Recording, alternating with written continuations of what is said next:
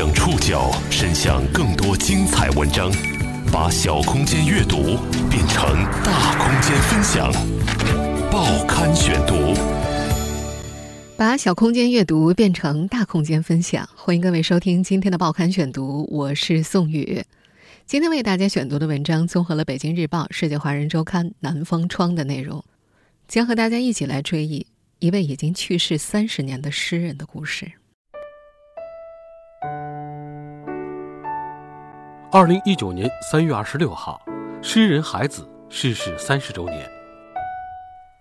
三十年比他来世上一遭的时间还要长。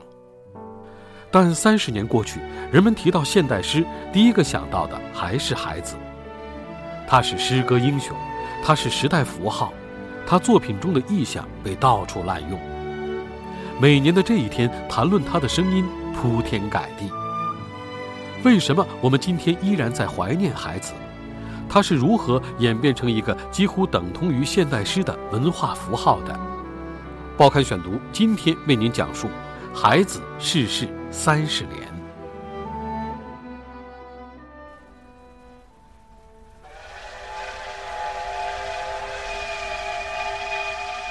一九八九年三月二十六号下午五点三十分，曾写下“活在这珍贵的人间”。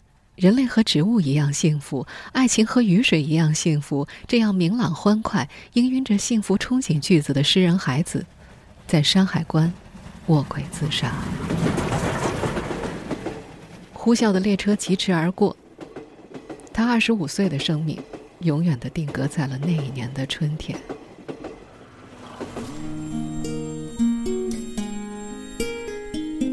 孩子已经离世三十年了。却好像从来没有离开过。这位生前默默无闻、身边朋友寥寥无几的诗人，在死后大名远扬，备受哀荣。目击众生死亡的草原上，野花一片。他的诗歌依然被时常引用，从民谣歌手的弹唱，到高中生的抒情美文。他诗歌中的青海德令哈也办起了纪念馆和诗歌节，他的故乡安徽安庆怀宁县竖起了雕像和公墓。如今在知网上搜索文章标题当中含有“孩子”一词的期刊和学位论文有三百三十三条，收录时间从九三年的十二月到二零一九年的二月。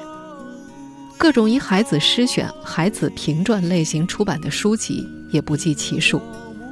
他的诗集大概是国内近二十年来最畅销的个人诗集，畅销程度只有前几年报得大名的脑瘫女诗人余秀华堪可比拟。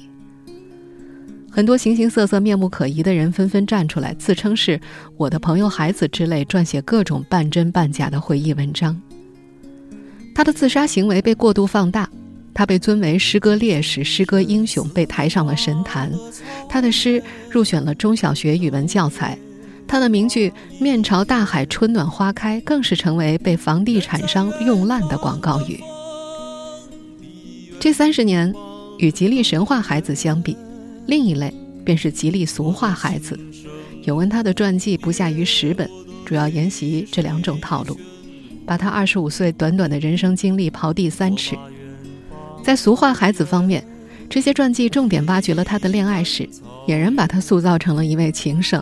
一位乡村版的徐志摩或纳兰性德，外界赋予的一层又一层意义，已经让孩子变成了一个为精神献身的文化符号，变成了最伟大的诗人形象之一。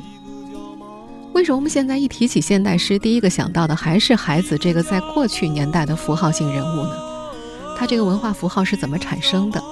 今天的报刊选读将和大家来探讨这个话题。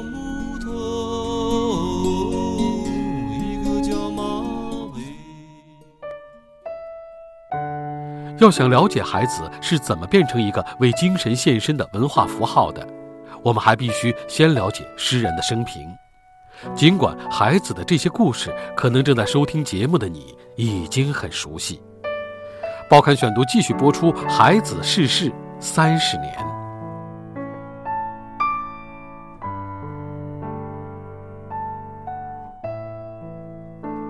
孩子原名扎海生。一九六四年出生于安徽省怀宁县高河镇扎湾村，他天资极高，从小就被叫做神童。一九七九年考入北京大学法律系。那年初秋，年仅十五岁的扎海生第一次坐上了直达北京的列车。这次漫长的旅途，是那个走出村庄的少年第一次以新奇的目光打量这个美丽的新世界。他曾在日记里回忆起夜行列车，用不无兴奋的口吻写道：“那时的夜晚几乎像白天，亮如白昼的夜晚是他以前闭塞的生活当中从未有过的体验。当他到达北京站，呼吸到第一口带着清冽味道的空气的时候，长途旅行中的疲倦、劳顿以及迷惘、忐忑被完全冲蚀殆尽了。”矗立在他眼前的广阔天地，正以他的气象万千，以他的王者风范，迎接着这个年轻人的到来。进入北京大学，这所拉开中国新文化运动序幕、荟萃了无数学者精英、吸纳了世界最新文化艺术思潮，并始终主导中国文化艺术流向的最高学府，为孩子确立自己高远诗歌的追求提供了良好而充分的条件。而几千里之外的故乡，也常以炊烟袅袅。麦浪逶迤的姿势入梦，两种不同的文化氛围形成了微妙的冲击与融汇。孩子勃发的少年情怀开始如潮汹涌，于是他就启动了自己的朝圣之旅——诗歌创作。他是个地地道道的农家子弟，原生态的农村为他的创作留下了取之不竭的题材。我踏在青草上，感到自己是彻底干净的黑土块儿。大地茫茫，河水流淌。是什么人掌灯把你照亮？这样的句子，在他的诗歌里俯拾即是。一九八三年，孩子从北大毕业，被分配至中国政法大学。十九岁，位极弱冠的孩子成了一名大学老师。但那些枯燥与形而上的法律和哲学，并不是他骨子里真正的志趣所在。他写诗的激情愈发像燎原之火一样燃烧。职业聊以安身，诗歌。才是他的立命之所，靠着他的庇护，他得以诗意的栖居在所有的荒漠和贫瘠里。所以那时，教师扎海生隐藏到诗人孩子的身份里，像一颗饱满的麦穗，隐匿在绿色的稻田里。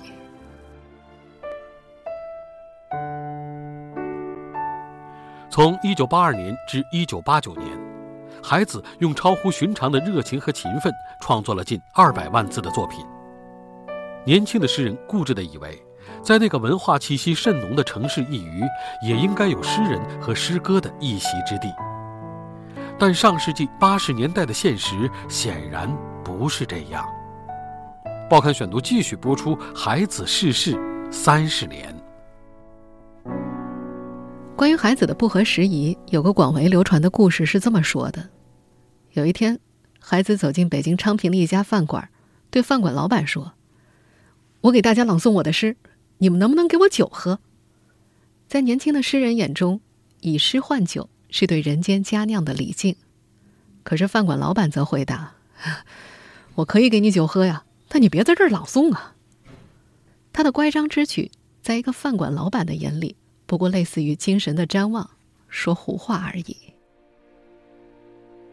作家武志红说：“无处回应就是绝境。”在这位心理学家眼里。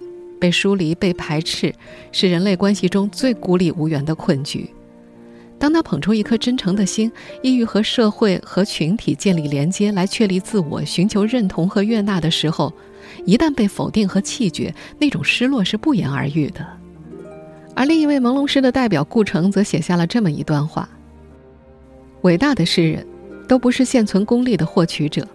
他们在生活中一败涂地，而他们的身影，他们展示的生命世界，则与人类共存。这段话，成了对这些生前寂寂、死后荣誉加深的诗人与艺术家，最为公允，也是最为心酸的概括。当时孩子的住处在距离北京市区六十多里地的昌平，那时的昌平还很荒凉，推开窗，只看到莽莽苍苍的太行山余脉。在那时，孩子的房间里找不到电视、录音机，甚至收音机。他也不会跳舞，不会游泳，更不会骑自行车。他一直在贫穷、单调与孤独中写作。他诗歌的原野，百鸟啼转，鲜花怒放，但他现实的世界里却只有诗歌，别无他物。尽管有人宣称，艺术家的唯一美德便是才华，但才华是根植于大地与土壤、根植于雨露与阳光的。除了和自然的链接，还要与人链接，与社会链接，这是一个人获得相对安稳的俗世生活的途径。虽然入世太切，难免身染阿杂之气，但出世太久，与世界隔膜太深，便只能自筑空中楼阁，孑然一身了。美学家朱光潜先生说过：“以出世的态度做人，以入世的态度做事，这显然是能够平衡人生矛盾的智者态度。”但是诗人则以内心剧烈的冲突来感受生命中的苦辣酸甜，以远高于生活的理想主义目光来打量尘世，所以他们往往是鲜有同道的孤独的旅者。在孩子那首最广为人知的诗里，他写道：“愿你有情人终成眷属，愿你在尘世获得幸福。我只愿面朝大海，春暖花开。”看似非常清新温暖的画面，一副岁月静好的模样。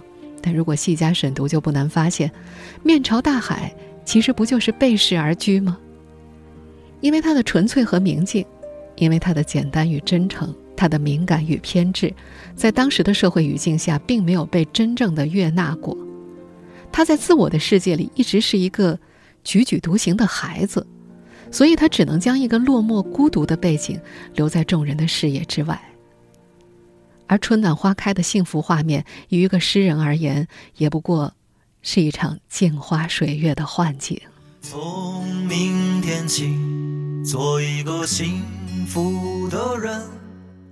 美国文学家塞林格以激进的纯真守望、无助的逃遁情节，创作出永恒孤独的麦田守望者。而同样纯真守望的孩子，却只在孤独的死去之后，才获得了永恒。面朝大海，春暖花开。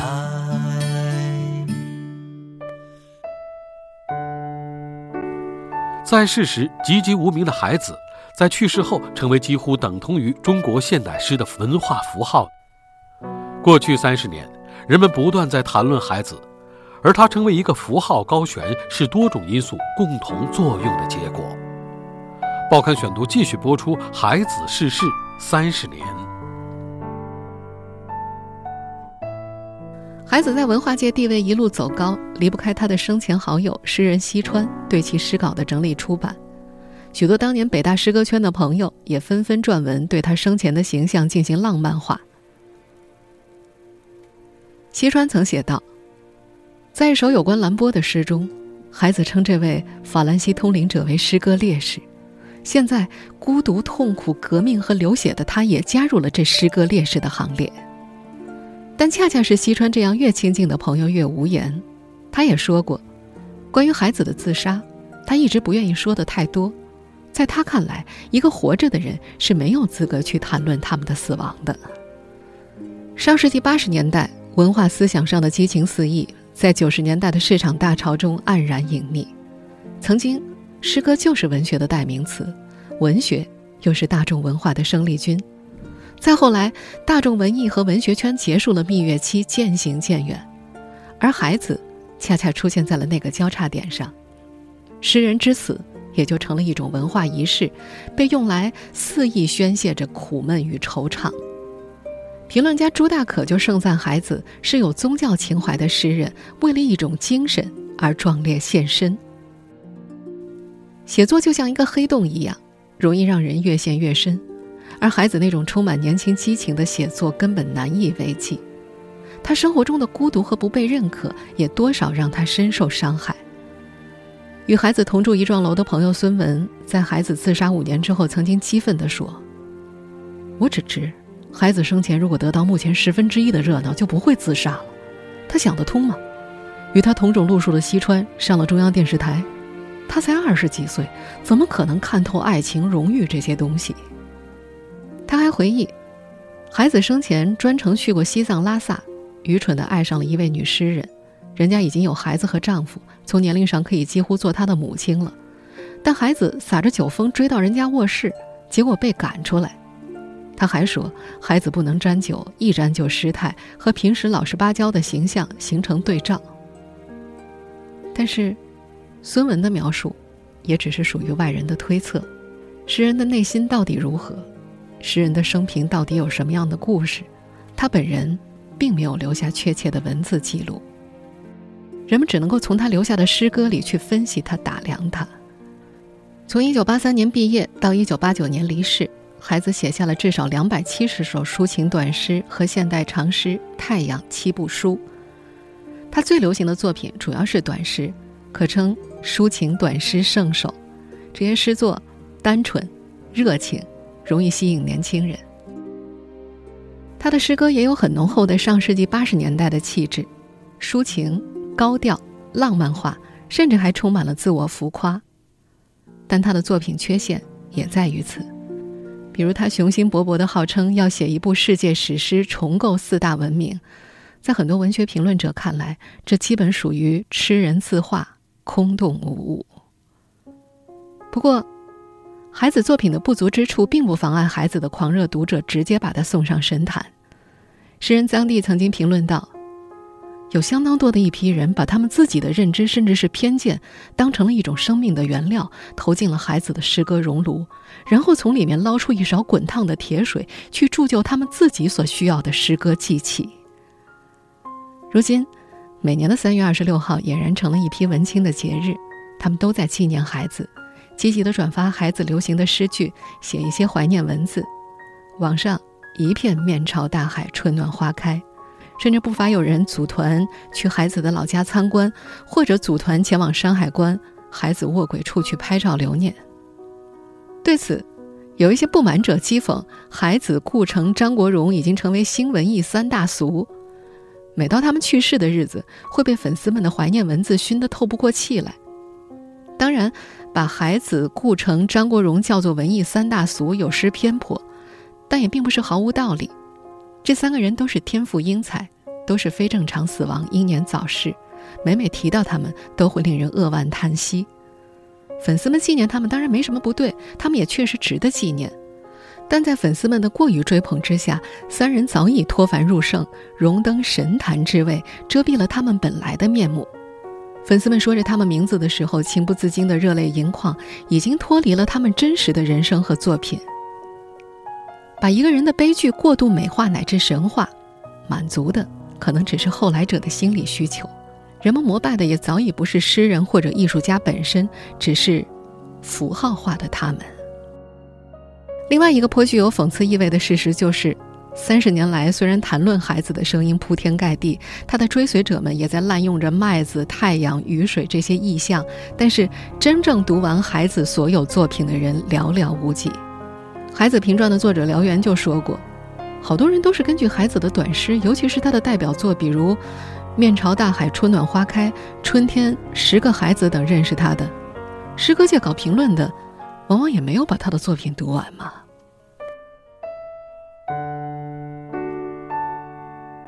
三十年过去，人们依然在每年的三月二十六号怀念孩子。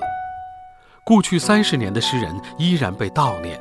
匆忙而热切，令人感动又无奈。那么，这种持续三十年的怀念，意味着我们期待诗歌复兴与繁荣吗？报刊选读继续播出：孩子逝世三十年。孩子成为点缀小资文青生活的文化偶像和流行元素不足为奇，一个时代弥漫的情绪和社会环境有莫大的关联，敏感。脆弱、抑郁成为青年群体的痛点，宅、丧、佛系、吐槽成为文化日常，诗和远方成为新的时代语汇，撩动着更加庞杂鲜活的年轻人的生命力。更为重要的是，通过这样的仪式感，可以建立一种身份上的认同。在一个快节奏、信息负载的社会、碎片化的传播环境当中，诗歌再次凭借自身的短小精悍脱颖而出，风靡一时。生活太过乏味，紧张兮兮的精神世界，诗歌仿佛是高级的调味料。从地铁中装点门面的诗句，到花样繁多的文创；再到时不时发起的全民创作三行情诗的媒介狂欢，诗歌的鸡汤化在所难免。文化和思想上的匮乏，使得易于传颂的诗歌成了唯一的精神食粮。那么，这意味着诗歌再次受到热捧，诗歌复兴了吗？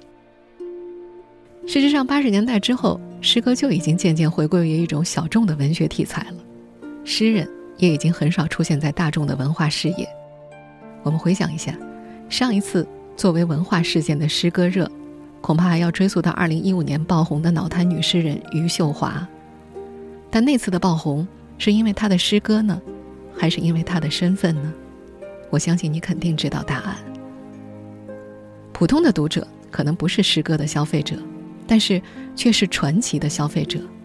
无论是死于春天暴雷之际的孩子，还是身残志坚的脑瘫诗人余秀华，都是传奇的符号。他们的拥趸。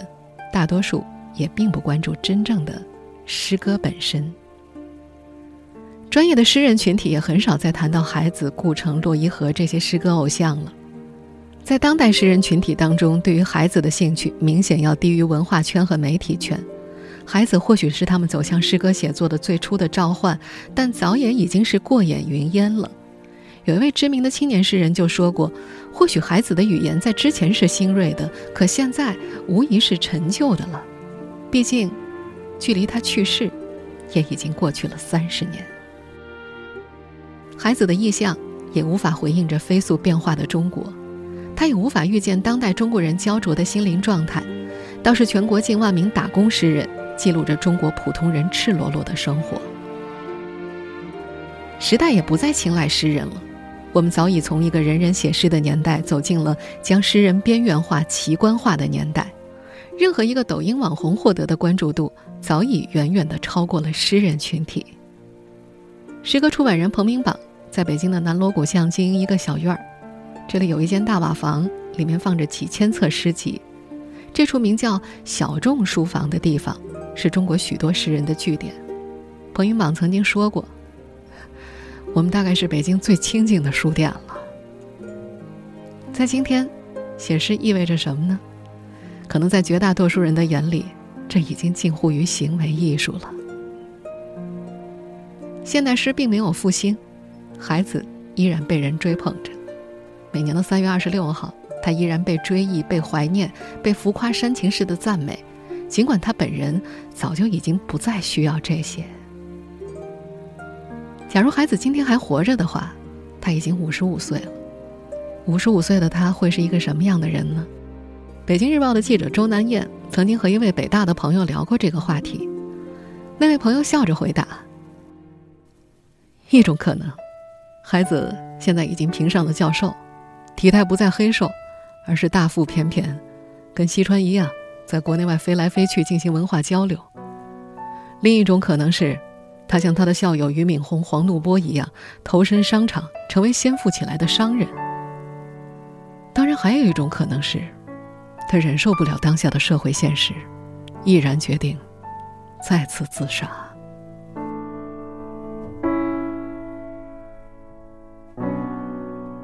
听众朋友，以上您收听的是《报刊选读》，孩子逝世三十周年，我是宋宇，感谢各位的收听。今天节目内容综合了《北京日报》《世界华人周刊》《南风窗》的内容。收听节目复播，您可以关注《报刊选读》的公众微信号“宋宇的报刊选读”，或者登录在南京网易云音乐。我们下期节目时间再见。在什么树林，你酒瓶倒进，你喝泪饮酒，在什么树林，在。什么河岸，你最寂寞？